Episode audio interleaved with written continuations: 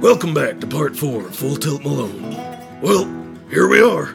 Malone has rallied the workers of cremation as they prepare for the final showdown with Atlantis War Metal and his mercenary army. Tallulah, having learned the terrible truth about her family, has set out to reunite with her husband. The stage is set, and not everyone is going to make it out alive. Thus begins the conclusion of my sordid tale.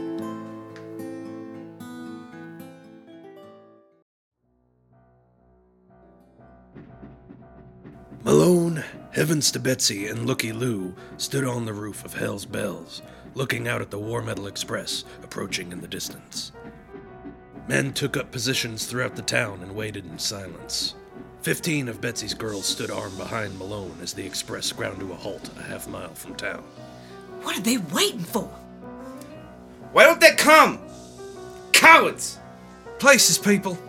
And Lou, break a leg. I break a hundred legs! Betsy, you girls don't have to stick around for this. We are no strangers to the violence of men. I dare say some of the girls are looking for a bit of a role reversal.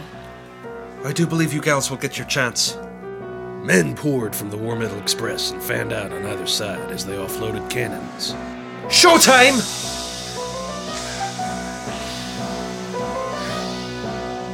War Metal stood beside Effigy atop the engine of the Express. Batteries are in place. What are your orders? Ellen, go boom!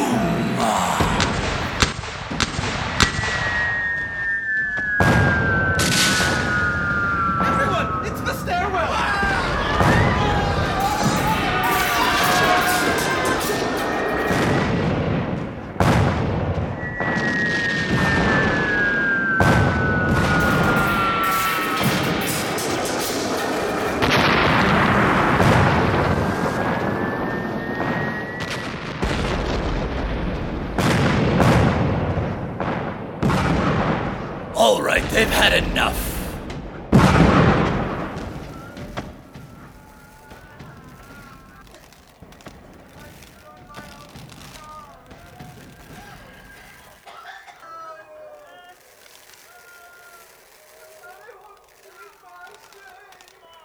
War Metal surveyed the carnage through his looking glass. Send in the Swede. A hulking blonde Adonis, known simply as the Swede, stepped off the train. Yes, the Swede should do just nicely. The Swede walked into the town square carrying a white flag.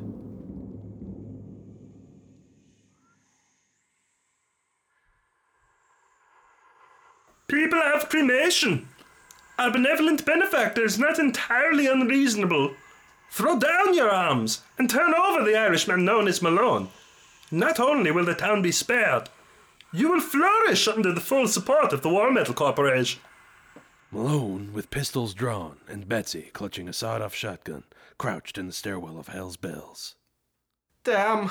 Have faith in the men. They are with you. Yeah, I'll bet. It's in their pillow talk. Come again? Where there used to be fear and private weeping, now the men speak only of you, of hope. The men talk about me after sex? Better than before, isn't it? I guess. Standing defiantly before the rebelling rail workers, the Swede tossed down his white flag. This is your last chance, cremation. Turn over the mick or perish. I assure you the choice is yours. Looky Lou, fearing his filthy band of criminal laborers may be susceptible to taking self serving deals, scaled the reconstructed water tower and shoved the Gatling gunner aside. Screw you, Norseman! The White Devil belongs to us! Atop the War Metal Express, Effigy lowered his spyglass. Well, that went well. Insolent bastards! Level the town. Malone ran out into the town square. Lou, focus on the troops. Soften them up before they reach the town. Betsy, keep the girls inside until they're in the streets. The rest of you. Malone! Malone turned to see Tallulah, Porter, Grundle, and Socks crossing the square. My love. Malone raced toward her as shells landed all around them, decimating the town. They embraced in the center of the town square. I thought you'd be done with me. I thought you'd left me. Ah, dear, you know I never could. Come on, you picked a hell of a day to visit. Back on the train, Effigy shoved the spyglass into War Metal's chest. Mr. War Warmetal, it's the girls. They're in the town. What? Let me see. That Jezebel! Hold your fire. No! The ingrates want to die in the starchy embrace of that potato eater. Then die they shall. Damn it, Atlantis, they're your daughters. Yes, they are my daughters to do with as I please. No quarter. What have I done? Let's not get sentimental about them now. We both know what choice you made all those years ago. That was my choice. But what I cannot abide is what I've done to my sweet Bryn. And for what? To have her sisters murdered before me? You forget yourself, effigy. I own you. Perhaps once, but never again, fiend. Effigy dropped down between train cars. Warman looked down but saw nothing. Other soldiers searching under the train could only shrug their shoulders after a quick search. Bring me his eye. The two forces clashed in the streets as the shooting quickly devolved into hand to hand combat, with fighters on both sides using rifles more as clubs. Behind an overturned cart, Malone huddled with Tallulah, Porter, Grundle, and Socks. Get Tallulah to the bells. Malone, you don't have to fight anymore. I am here. Ah, but love, don't you see? That's why I must fight harder than I've ever fought before. Porter, get her to safety. You can't go back out there by yourself. Not Alone. Never alone. Socks. Wait for me, dear. I always do. Hey, Socks, was it? Do you know how to use that thing? Who's talking? Socks, wait, come back! Who the hell is Lewis? Deadly efficient was Socks as she dished out hellfire with every pull of the trigger. Malone followed close by with dual pistols, picking off the sorry saps that didn't know that when Socks kills you, you stay killed. In the fury of their rampage, Malone and his lethal sister in law found themselves in a dead end alley, cut off by a contingent of War Metal's men. This is for the Swede. Ah. Fire! When the smoke cleared, Malone found himself grateful to be alive, and even more grateful that at the end of the alley now stood Betsy and her gals, the War Metal contingent lying in a heap at their feet. Uh, Betsy, you're supposed to be at the bells. We're not just a bunch of helpless whores. If this town falls, there won't be a bells to go back to. But Tallulah's back there. Hell's Bells has been shelled and the upper floor has begun to burn. Porter signaled that they ought to leave. Malone told us to wait. No one is going anywhere. Bryn limped in from the shadows, filthy and disheveled in her funeral gown, and holding her derringer. Smoke seeped through the boards above them. It is the fate of all war metal girls to die alone. This is as good of a time as any to fulfill our destiny. Grundle, show our sister to a seat. Grundle, oh, very well. No! Sister, you, you shot Grundle! What have you done? There is no such destiny for us. There are only father's lies. Malone is no different than my effigy. They all leave, sister. Sooner or later, they all leave. And then we burn. Um, effigy slipped out from behind a burning piano and grabbed Bryn. Save yourselves! Release me. You? I've done this to her, but there is still time for you. Get her out of here, mailman. Porter and Tallulah escaped, dragging Grundle behind them as Bryn broke free and found herself face to face with her long lost effigy. My sweet, what madness could have led me to wound you so? Well, there you are. Bryn War Metal and Effigy Burns shared a long overdue embrace as Hell's Bells came crashing down upon them.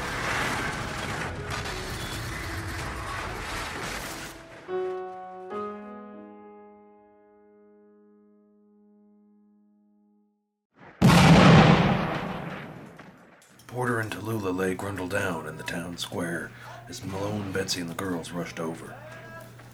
Their reunion was short lived as they became surrounded by overwhelming numbers of War Metal's men. I fear we've reached the end, husband. Just look at me, Tallulah. Look only at me. It will all be over soon. I love you. War Metal's men steadied their aim as Porter, Betsy, and the girls circled up and aimed back. But before the first shot was fired, a bittersweet ballad trickled from Grundle's lips. The troops tried to maintain their focus, but tears formed in many an eye. Rifles began to lower as the sweet melody weakened them.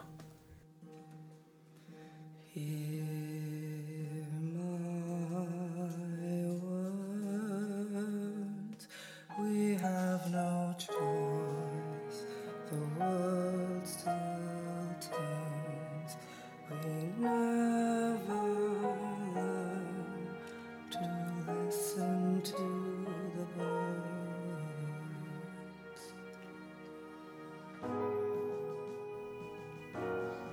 Jesus wept.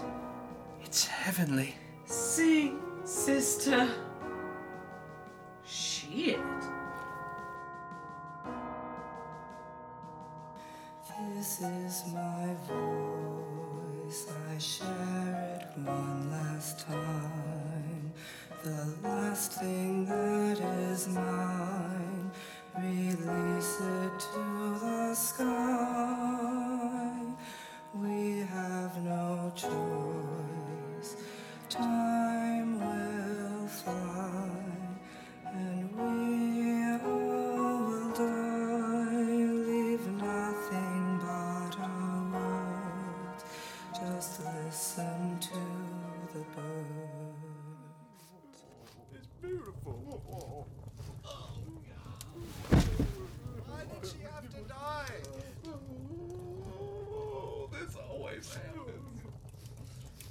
No!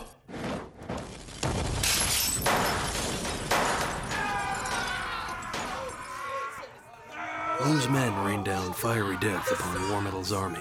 As Malone and his people shot from the street the invaders soon broke rank and fled the town in terror. War Metal snapped his spyglass over his knee and flipped open a long case engraved with antlers and retrieved a polished scoped hunting rifle.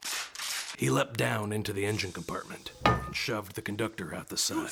Are uh, relieved. Ha! Full steam ahead!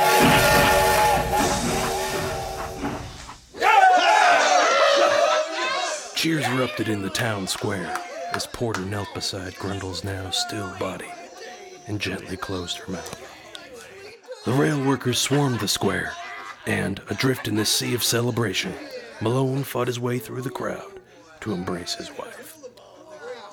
You've done it, husband. I told you I'd never leave you. I know. I think I always knew. The War Metal Express smashed through a barrier upon the tracks. War Metal leveled his rifle on the engine portal and opened fire into the crowd of workers. Lou dove in front of Malone and was shot in the back for his trouble. Keep the whores, Malone. American progress will see this town crushed and return to the ashes from whence it came. Socks fired at the train with mechanical precision as Malone cradled Lou in his arms. Finish this, White Devil. Become the hero. Tallulah, I. And this, husband, lest this all be for naught. Malone raced to the Zephyr, which sat idle on a sidetrack, accompanied by a Porter and an interracial cadre of burly workmen. Socks knelt beside Looky Lou. Forgive me. I have never seen such beauty among the white devils. Socks pressed a finger across his lips.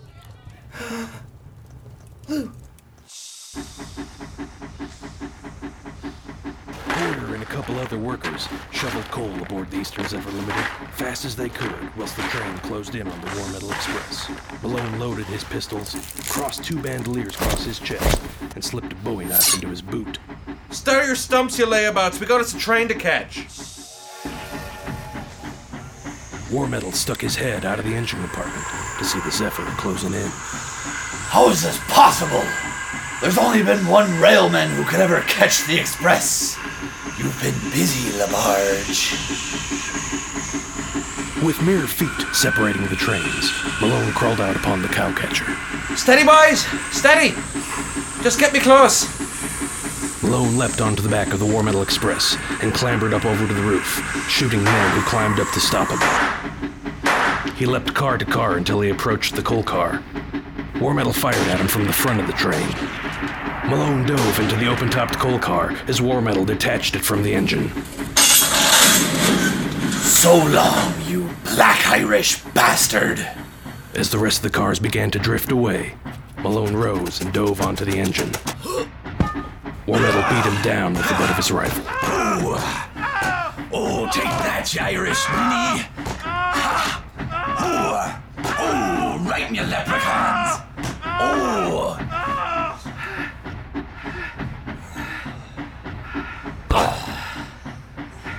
Why are you doing this? Why kill the town? These men are capable of great things. They would have built your precious rail. The rail? Who gives a damn about the rail? Look around, Malone.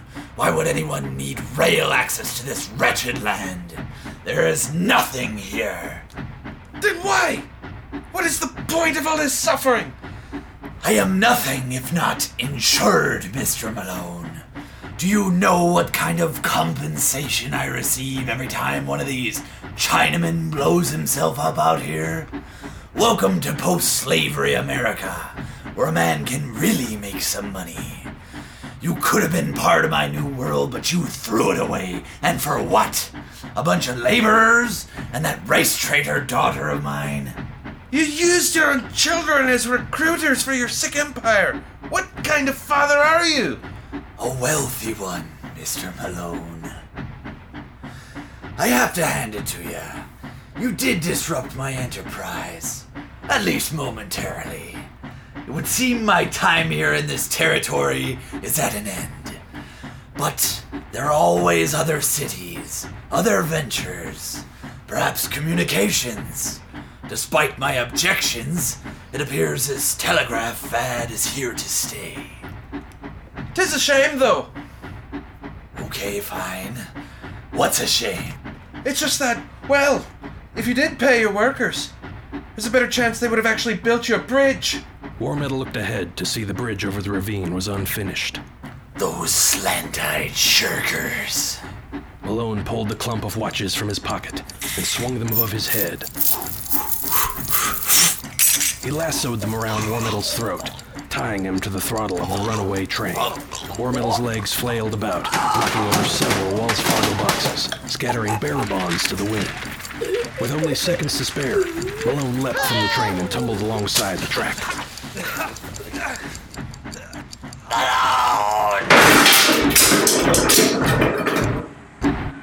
The express plowed through a wooden barrier and plunged into the ravine.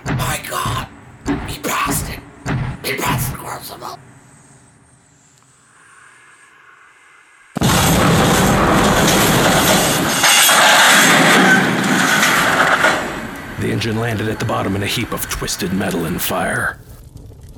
Malone sat up beside the frayed end of the track, overlooking the wreckage below.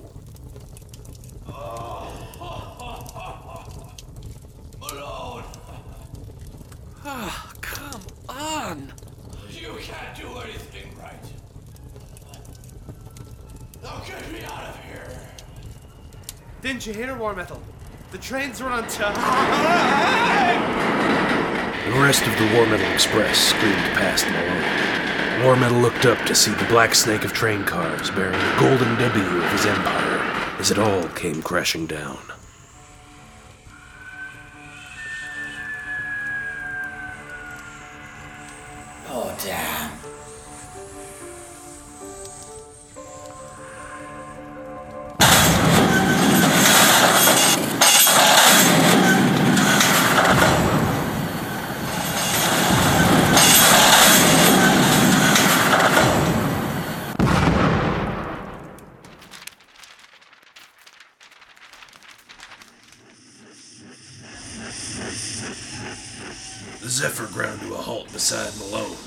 Seconds later, a group of horses arrived. Tallulah hopped down from the back of Socks's horse and ran to Malone.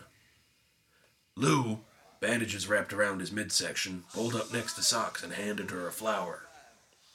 Betsy hopped down off of her horse and approached Malone and Tallulah. Nicely done, Malone. Oh, hello. uh, we haven't formally met. What, with all the gunplay and death, what, you run the hotel in town, right? Kind of. You know, we got our work cut out for us rebuilding cremation. We could use a hand. Well, it seems I do find myself unemployed at the moment, unless. Tallulah? Don't look at me. I just want to spend the rest of my life with you. My love, I do believe we have all the time in the world. Yes, sir. These old eyes have seen a lot, but they ain't ever seen the likes of the man we call Malone. Tallulah is still shaken up by the loss of her family, but it would appear she sees hope in her sister.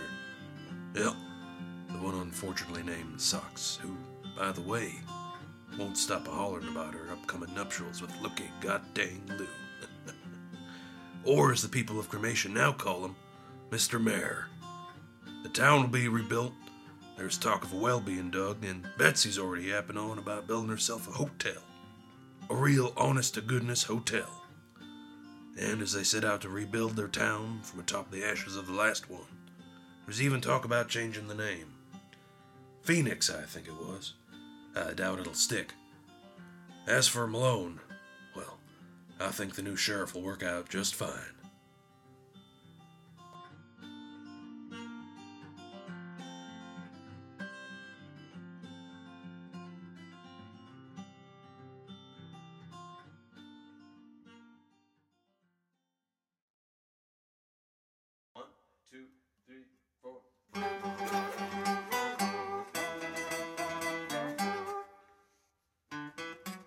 It, folks. Thanks for riding along on this here hero's journey. Sorry about all the cussing, but before you go, I'd like to introduce you to the classically trained actors who made it all happen. First up is Patrick Fair, who played St. Patrick Mulaney Malone. Effigy Burns, Chance Hansen. And the Swede. Benjamin Kipley as Atlantis War Metal. Pyro O'Mayan. And Dick Digger. Marcy Berg as Tallulah War Metal Malone. Heavens to Betsy. Drew Berg as Prefontaine the Barge. Bryn War Metal. Hunter Old Man. In Poseidon. and introducing Russell Webster as Looky Lou. Hesitance delay. Sucks. and of course the ensemble. With special thanks to Rebecca Smith for sharing her lovely voice on Grundle's ballad. We do hope you had a good time listening to our little tale. You know, I'm reminded of another story. Back in No, no, I think that's quite enough. Uh, goodbye. Bye, folks. Yes, the stuff in the margins.